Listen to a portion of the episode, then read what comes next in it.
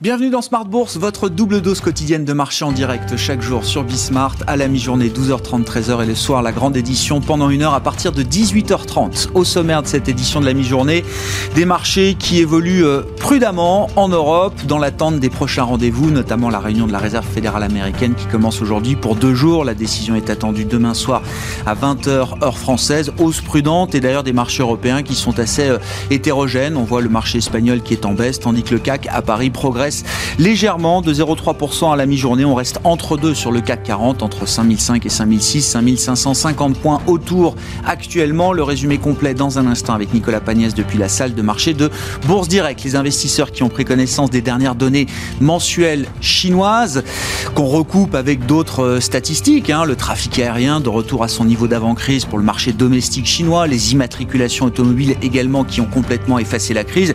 Et oui, cette idée de la normalisation chinoise est désormais bien ancré dans la tête des investisseurs. Ça restera un des grands faits marquants, un des grands faits d'armes de l'économie chinoise à l'issue de cette crise euh, pandémique. Une normalisation qui n'a euh, pas d'égal dans le monde euh, aujourd'hui. Et tout ça s'est traduit notamment par une appréciation du yuan tout au long de l'année de l'ordre de, de 6% contre le dollar. Ça reste évidemment un des faits marquants de cette année 2020. On en parlera avec Zakaria Darwish qui sera avec nous par téléphone dans un instant, gérant chez CPR Asset Management. Et puis on parlera de, stratégie de marché également avec Nicolas Chéron qui nous accompagnera pendant cette demi-heure, stratégiste chez Zone Bourse. Enfin, un mot du dossier Solution 30, le dossier chaud du moment et dans le mauvais sens du terme évidemment, puisque Solution 30 a repris sa cotation euh, aujourd'hui avec une chute de plus de 30% à la mi-journée.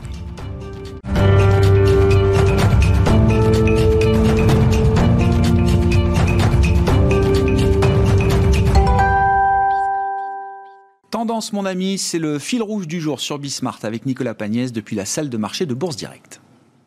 La tendance est toujours dans le vert à la Bourse de Paris à la mi-journée alors que la prudence fait son retour sur les marchés à la suite de l'optimisme qui a animé la journée d'hier. La résurgence de cas à travers le monde contrebalance la bonne nouvelle du vaccin Pfizer distribué aux États-Unis. Le nombre de décès aux États-Unis par exemple dépasse à présent les 300 000 en faisant le pays le plus touché par la pandémie. Le maire de New York a d'ailleurs appelé les habitants de sa ville à se préparer à un confinement total. En Europe, l'Allemagne a annoncé un confinement partiel suivi également par les Pays-Bas, alors que la France sort aujourd'hui de son confinement pour laisser place à un couvre-feu des 20 heures. Le Royaume-Uni, de son côté, est placé en niveau d'alerte 3, soit le niveau d'alerte le plus élevé à partir d'aujourd'hui. Les négociations en cours qui nourrissaient l'espoir des investisseurs hier sont plutôt de nature à laisser planer l'incertitude. Aujourd'hui, le projet de plan de relance aux États-Unis, rédigé par un groupe composé de démocrates et de républicains, est débattu euh, depuis hier au Congrès. Afin de maximiser ses chances d'aboutir, il a été divisé en deux parties. Un premier plan d'une valeur de 748 milliards de dollars concernant la distribution du vaccin, les aides aux toutes petites entreprises et aux chômeurs, et un deuxième plan du coup avec le reste du montant global de 908 milliards de dollars qui concerne les aides aux États et aux collectivités locales ainsi que les protections aux entreprises. Mais la tendance parisienne est notamment tirée par les statistiques venues de Chine qui font état d'une reprise continue de l'économie, laissant même le Bureau national des statistiques chinois se féliciter d'être potentiellement le seul pays à faire de la croissance cette année. La production industrielle progresse de 7% sur un an au mois de novembre. Les ventes au détail gagnent de leur côté 5% tandis que le taux de chômage diminue lui de 0,1% pour se porter à 5,2%. Des chiffres qui sont d'ailleurs globalement en phase avec les attentes des analystes. Du côté des valeurs à présent à la Bourse de Paris, les banques et les valeurs automobiles continuent leur progression aujourd'hui, euh, accompagnées notamment d'ArcelorMittal et d'Unibail Rodamco Westfield dans le palmarès du CAC 40. Airbus annonce maintenir sa production de son côté en ce qui concerne l'A320, c'est-à-dire euh, un rythme de 40 appareils par mois. Le président exécutif d'Airbus en a également profité pour mettre en garde sur les conséquences d'un no deal sur les relations commerciales entre Londres et Bruxelles, tout en appelant à un compromis entre l'Union européenne et les États-Unis sur le sujet des subventions au secteur aéronautique. À la Bourse de Paris, toujours Worldline annonce mettre la main sur 51% des activités de services aux marchands de la banque australienne ANZ. Une transaction à 485 millions de dollars. Biomérieux euh, relève de son côté ses prévisions de croissance et de résultats pour 2020. Il vise désormais une hausse de 18% de son chiffre d'affaires à données comparables contre 16% auparavant, tandis que Eurofins Scientifique relève lui aussi ses objectifs pour 2020 à la suite de sa bonne performance commerciale les deux derniers mois, donc octobre et novembre. Il vise à présent un chiffre d'affaires annuel de 5,3 milliards d'euros contre 5 milliards auparavant.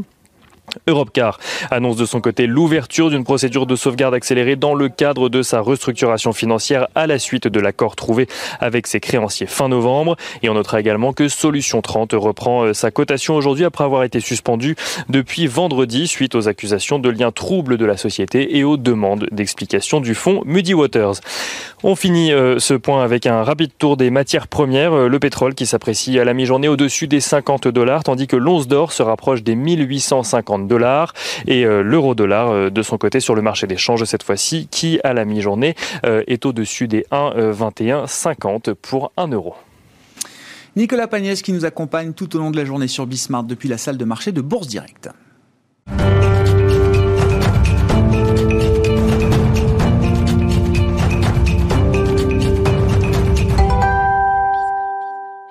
Les remarques du jour sur les marchés et c'est Zakaria Darwish qui est avec nous par téléphone, gérant taux et crédit chez CPR Asset Management. Bonjour et bienvenue Zakaria. Merci beaucoup d'être d'être avec nous. Effectivement, je, je, je, le disais, on a l'idée de cette normalisation de l'économie chinoise, alors qui est peut-être confirmée à, à, travers les dernières statistiques officielles mensuelles qu'on a pu avoir euh, tôt ce matin. On sait tous les avertissements qu'il faut mettre derrière les statistiques officielles chinoises, mais quand on recoupe ces, ces chiffres officiels avec les, les chiffres d'activité peut-être plus tangibles, est-ce que l'idée de la normalisation complète de l'économie chinoise marque cette fin d'année, euh, Zakaria on peut dire que la Chine, euh, euh en comparaison avec d'autres économies, est parmi celles qui s'en tirent le mieux sur l'année 2020. Euh, il est vrai euh, la Chine est partie pour afficher une croissance qui est positive, et c'est l'un des rares pays à, à être dans cette situation-là. On s'attend à une croissance sur 2020 à plus de 2%. Alors il y a le 2%, mais il y a surtout le plus, donc on est en, en territoire positif, et ça c'est quelque chose qui est assez remarquable à, à noter. C'est vrai que les derniers chiffres euh, qu'on a eu ce matin, que ce soit sur la production industrielle ou que la vente au détail, sont assez, euh, sont, sont, très positifs euh, en, en, comparaison. Et on peut expliquer ça par euh, le fait que euh, au niveau de la production industrielle, la Chine se substitue à, d'autres moyens de production en comparaison avec d'autres pays.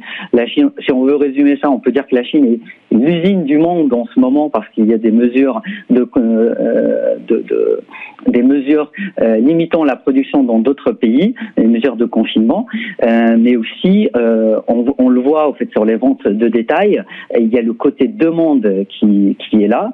Euh, une croissance positive, ça veut dire des revenus en plus, et des revenus en plus, ça veut dire euh, de la demande intérieure et de la consommation intérieure. La Chine, la Chine gagne sur les deux tableaux à l'issue de cette crise, Zakaria. Elle gagne des parts de marché dans le commerce mondial et elle renforce en même temps son économie domestique, ce qui est la, la, la stratégie euh, sur les, les, prochaines années, les prochaines décennies même poursuivie par Pékin. C'était tout cas, c'est l'objectif qui a été affiché, que, que ce soit d'un point de vue euh, politique, qui est le politique bureau qui, euh, qui, qui a souligné ça sur, sur la stratégie à long terme. Mais ce que l'on voit aujourd'hui, c'est que là où dans plusieurs autres économies, que ce soit des économies émergentes ou que ce soit des économies développées, on a des capacités de production qui sont soit à l'arrêt, soit diminué compte tenu de la situation sanitaire, la Chine a, euh, est en phase de, de, de, retrouver ses capacités de production d'avant-crise et de ce fait, effectivement, gagne des parts de marché d'un point de vue production euh, que, où, où, plusieurs entreprises ben, sont en train de redéployer euh, leur, leur, leur, production industrielle en Chine euh, car, car cela euh, est possible. Et effectivement, d'un point de vue de la croissance intérieure, de la demande, on a encore la, la, la banque centrale de Chine qui soutient encore les, les, les, les capacités de crédit, même si on, depuis des années on sait que c'est une faiblesse structurelle au niveau de la Chine, euh, il y a cette inflation un peu de crédit, et euh, cette euh, mais malgré tout, la, Banque centrale de Chine est toujours à la manœuvre en injectant des liquidités, en permettant euh, des ressources de crédit disponibles pour les entreprises chinoises. Bon, À propos de Banque centrale, c'est euh, la Fed qui euh, va occuper évidemment les, le terrain les prochaines heures. Jusqu'à demain, la décision est attendue à, 20h heure française. Euh, Zacharia, la BCE a plutôt délivré ce que, ce que le marché attendait, grosso modo, la semaine dernière. Que peut-il en être du côté de la Fed? On aura la conférence de presse de Jérôme Powell, les nouvelles projections économiques et certaines décisions ou certains, euh, certaines guidances qui, qui sont attendues par, par les investisseurs. Concrètement, qu'est-ce que vous en attendez, Zacharia? Euh, il est vrai qu'il y a beaucoup d'attentes sur l'extension des maturités des, achats de, de, la Fed. Euh, le sujet aux États-Unis, c'est principalement un sujet de financement de déficit fiscal. On sait qu'il euh, y a une politique de relance fiscale qui est, qui est en cours de négociation, même si les négociations butent euh, un peu entre républicains et démocrates. Mais le fait est que le nouveau président Joe Biden, c'est un président démocrate avec une politique fiscale euh, qui est attendue, qui va être particulièrement expansionniste, en tout cas en relatif par rapport aux politiques fiscales qu'on a pu connaître jusqu'à présent. Et donc, il faut financer ce déficit. la Fed a, mis à part le, le, le, sujet contract, euh, euh, le sujet actuel sur la crise de Covid, va avoir aussi un sujet de permettre au Trésor de se financer à des conditions qui sont euh, qui sont euh, qui sont euh, qui sont favorables, qui permettent de financer ce déficit. Jusqu'à présent, si on regarde les émissions de les émissions de, du Trésor américain, ils étaient concentrés sur des maturités courtes, là où la Fed a, beaucoup acheté. Donc là, maintenant qu'on qu'on maintenant que les émissions vont se concentrer sur sur un horizon plus long, euh, euh, les attentes se focalisent sur euh, comment la Fed va pouvoir accompagner cet allongement de maturité en termes d'émissions.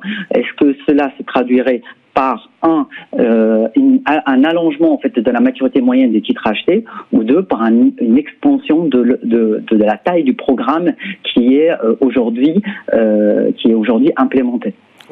Au-delà de l'enjeu du financement du déficit fédéral, euh, euh, Zacharia, sur la, tonalité du discours qu'on peut attendre de Jérôme Powell, qui nous a beaucoup répété, mieux vaut en faire beaucoup trop, trop tôt que, l'inverse. Le, risque qu'on prendrait à en faire trop tôt euh, et beaucoup trop est largement inférieur au risque qu'on prendrait à en faire trop peu, trop tard. Est-ce que c'est toujours vrai dans la situation actuelle, avec des marchés au plus tôt, la perspective d'un euh, vaccin et d'une réouverture des, euh, économies, euh, Zacharia alors, il faut, garder en tête qu'aux États-Unis, une partie non négligeable des, investissements est, faite sur le marché action. Et donc, si on a des actifs risqués au niveau boursier qui baissent, cela peut avoir un impact sur la consommation des ménages via le canal de la richesse. C'est-à-dire qu'on a des ménages moins riches, et donc des ménages moins riches, ce sont des ménages qui consomment moins. Et ça, c'est un point qui est très important aux États-Unis. Et donc, euh, on peut s'attendre à, malgré le fait que les conditions de financement actuelles soient bonnes, mmh. euh, que, euh, que la Fed soit, soit quand même tentée de faire, euh, de, de, délivrer euh, au niveau des attentes euh, des intervenants de marché, justement parce que euh, comme vous le soulignez Grégoire, euh, dans le passé, ça a été, euh, ça a été plutôt l'approche qui a été prônée par Jérôme Powell. On rappelle que,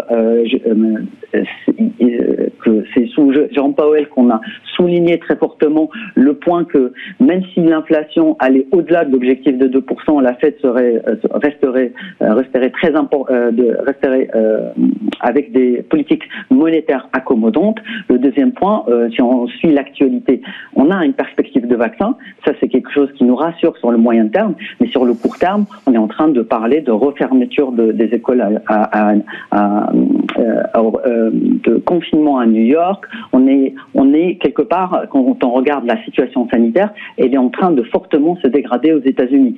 Et donc ça, ça ça, ça, met des incertitudes sur le court terme au niveau, des, au niveau de, la, de la situation économique aux États-Unis. Et on peut s'attendre à une Fed qui, qui vienne pour rassurer sur les conditions de crédit, sur les conditions de financement, pour assurer des conditions de financement euh, euh, euh positives et, euh, et confortables pour les entreprises sur le court terme.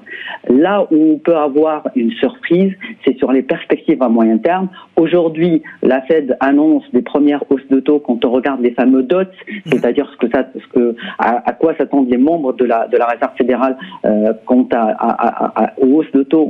On, on, voit des, on voit des hausses en 2023. C'est là-dessus où peut-être euh, la Fed pourrait, euh, pourrait être un peu elle pourrait être plus positive en termes de sortie de crise parce que justement on a cette perspective de vaccin qui se dessine. Bon, on verra les nouvelles projections économiques, les euh, projections, les anticipations du niveau des, taux euh, fédéraux par les membres de la Fed, le discours de Jérôme Powell et les actions qui seront peut-être euh, annoncées ou préannoncées par la Banque centrale américaine. Réponse donc demain soir à partir de 20h. Merci beaucoup Zakaria. Merci d'avoir été avec nous par téléphone quelques minutes. Zakaria Darwish, gérant taux et crédit chez CPR Asset Management.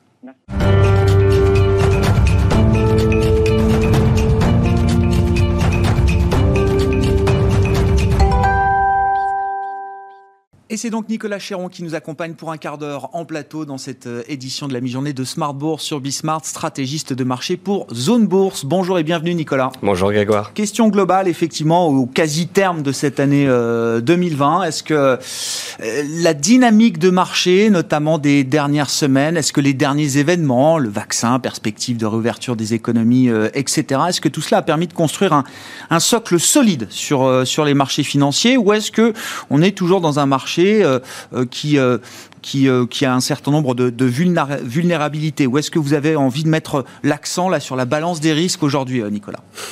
Oh, eh bien pour le moment, sur le côté euh, solidité, je pense effectivement que la zone des 5200, 5300 points sous laquelle nous avions buté en mai et puis cet été a été euh, cassée avec des volumes historiques. Euh, il y a un mois, nous avions parlé de volumes entrant sur le marché action qui étaient sur des niveaux complètement stratosphériques. Le retour des particuliers, des gestions, des fonds d'investissement, quelles que soient les zones économiques. Donc je pense que ce type d'entrée de capitaux massive euh, ne se défait pas comme cela du jour au lendemain. Après, il y a beaucoup de raisons qui expliquent la latéralisation du marché depuis maintenant trois semaines. Mhm. Euh, je dirais qu'il y a trois raisons à cela. La première raison, c'est qu'un choc de hausse doit se digérer en quelque sorte. 12% de hausse au mois de novembre sur le Dow Jones, record depuis 1987. Donc après une telle euh, expansion, euh, je dirais qu'il y a des, des, prises de bénéfices, une pause salutaire nécessaire, ne serait-ce que pour les indicateurs techniques et puis tous les, tous les indicateurs d'euphorie retombent d'un cran et que euh, et qu'on retrouve un petit peu d'énergie. Euh, deuxième raison, c'est la périodicité. Mhm. Euh, on est au mois de décembre, on est à sept séances de Noël, l'année est terminée concrètement. Donc il n'y a pas énormément de choses à attendre d'ici la fin de l'année. Après, il y a euh, peut-être euh, une troisième raison qui explique cette latéralisation et ce manque de direction, c'est les ombres au tableau, les incertitudes, dont certaines en sont vraiment et d'autres pas. Euh, si vous voulez qu'on revienne un petit peu dessus, par exemple... C'est quoi les vrais risques et les faux risques Alors, le, faux risque, c'est le Brexit. C'est peut-être problématique pour certaines entreprises, mais le marché désormais n'en a cure. Mm. le marché ne, répond plus du tout, en fait, même la livre peu mm. aux négociations ou aux échecs de négociation sur le dossier du Brexit. Après, nous avons bien évidemment le plan de relance américain. Mais ça, c'est pareil, c'est un vrai faux débat. 750, 900, 1100 milliards, on sait que c'est une énorme enveloppe, que ce sont des enveloppes d'une taille qu'on n'a jamais vue, euh, qui vont être déversées, qui sont là pour aider les particuliers, les entreprises, pour faire en sorte que toute cette base de l'économie américaine reste euh, solide. Et ce plan, de toute façon, va sortir. Hmm. Alors, il est désormais pratiquement complètement pricé, un petit peu comme le vaccin d'ailleurs. Et on arrive sur ce troisième sujet qui est un peu plus touchy, le Covid, bien évidemment. On le marché a voulu enjamber complètement la crise pandémique qui est loin d'être éradiquée avec effectivement la perspective du vaccin qui euh, permettrait de passer peut-être à autre chose. C'est ça. Depuis deux, trois semaines, on continuait d'être soutenu par euh, les différentes sociétés qui publiaient leurs recherches sur le vaccin, les États-Unis qui acceptent. Enfin, d'abord, c'était le Royaume-Uni, puis les États-Unis. Maintenant, il y a une pression sur les autorités européennes. Mais on sent bien que l'effet vaccin, voilà, euh, arrive à son terme, mm. euh, est arrivé d'ailleurs à son terme puisque maintenant on le distribue, et qu'il est contrebalancé, contrecarré par justement ces nouvelles mesures, euh, ces nouveaux confinements, ces règles, que ce soit aux États-Unis ou en Europe.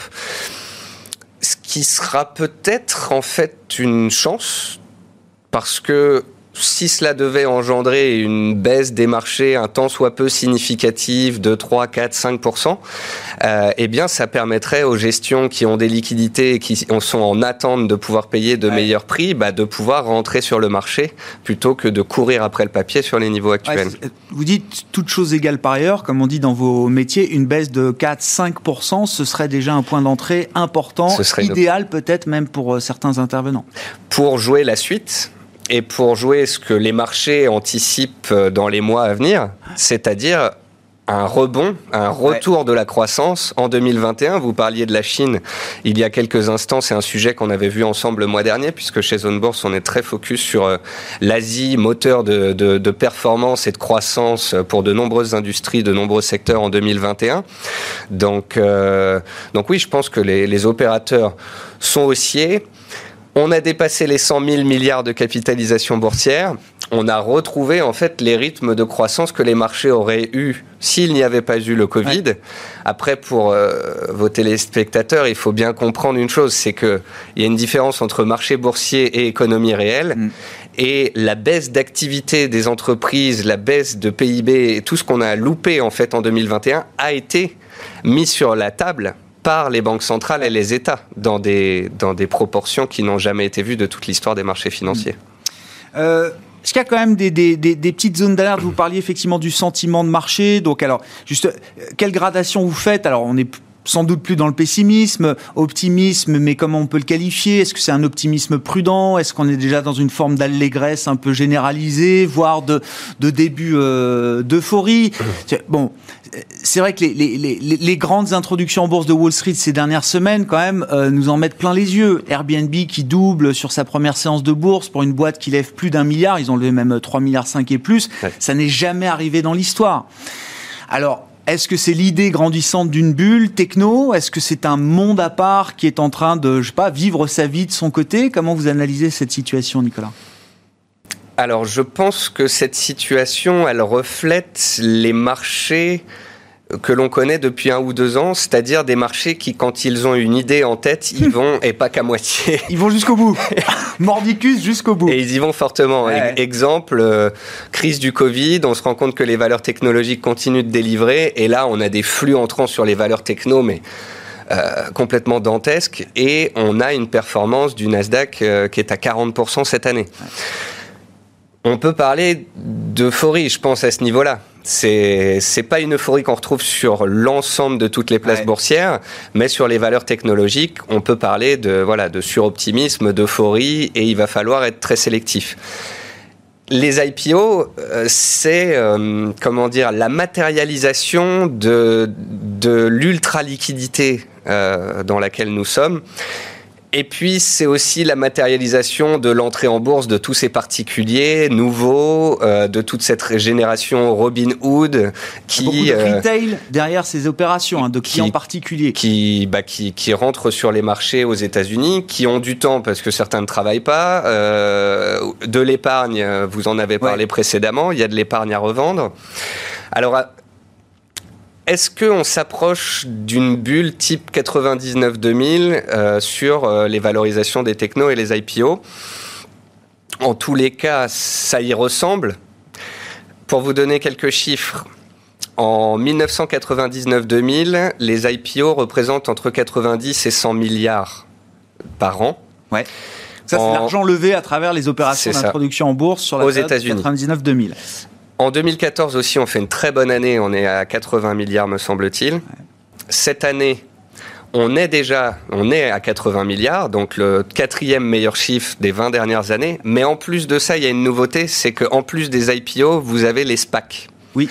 Les SPAC qui sont des véhicules d'investissement dans lesquels les opérateurs vont mettre de l'argent dans le but d'acheter une société, créer une fusion, puis venir coter cet ensemble. Et on, on, parle récemment de Momentus, par exemple, qui est spécialisé dans, dans l'envoi de, de, de, petits objets de satellites. On appelle ça aussi des blank check compagnie. On fait un chèque en blanc à, un, groupe d'investisseurs qui guide quand même quelques idées sur le, le, le papier en disant voilà, je veux investir, faire des acquisitions dans tel secteur, dans tel domaine, telle taille d'entreprise, et on lève de l'argent comme ça dans une coquille vide au départ. Ça fait rêver, il y a un projet, il y a une idée, euh, mais dans ces SPAC, on a eu 70 milliards cette année, c'est-à-dire que 70 plus 80, on est à 150, donc on est à 150% des montants levés lors de ce qu'on appelle la bulle des dot-com, euh, où on avait, euh, pareil, levé plus de, près de 100 milliards dans l'année. Donc, on est sur les mêmes chiffres. Après, c'est le monde d'aujourd'hui.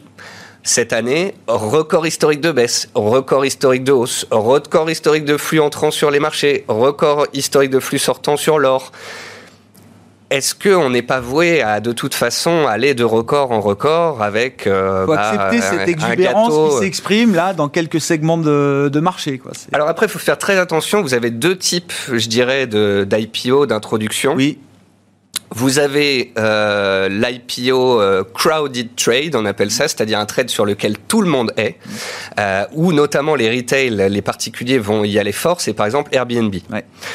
Et donc là, les opérateurs n'ont pas pu en avoir avant l'IPO et elle cote directement en hausse de 100-120%. Mm. D'ailleurs, je crois que elle a perdu en l'espace de 48 heures 25%. Donc ça montre bien la dangerosité pour le particulier d'entrer sur des niveaux de valorisation stratosphériques et derrière de, de se prendre la correction. Mais vous avez d'autres sociétés un peu moins connues, un peu plus spécifiques. Je pense à Snowflake ou encore à Palantir, qui notamment travaille avec le gouvernement américain. Moins grand public. C'est moins grand public, c'est plus spécifique. Et là, on va avoir une cotation où pendant 2-3 mois, l'action va fluctuer entre 10 et 15 dollars. Puis elle va casser son cours d'introduction et ses plus hauts historiques, même s'ils sont euh, très récents. Et on a euh, la naissance, une séquence de 200-300% de hausse très rapide. Donc il faut faire attention sur quel type d'IPO on va. Ouais, ça restera une année quand même historique, phénoménale pour les grandes introductions en bourse à Wall Street. Il nous reste deux minutes pour conclure sur les small cap.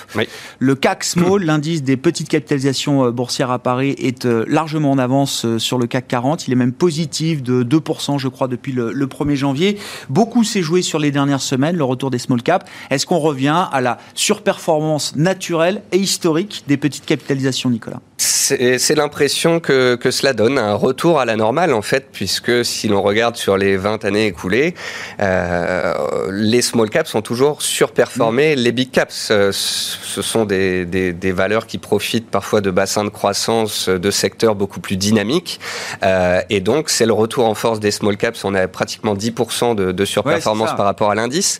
Alors après, il y a beaucoup de choses qui font aimer les small caps. Parfois, c'est des aventures familiales. Parfois, il peut y avoir des rumeurs d'OPA. Euh, des opérations de fusion-acquisition. Euh, vous avez aussi des dossiers qui sont très thématiques.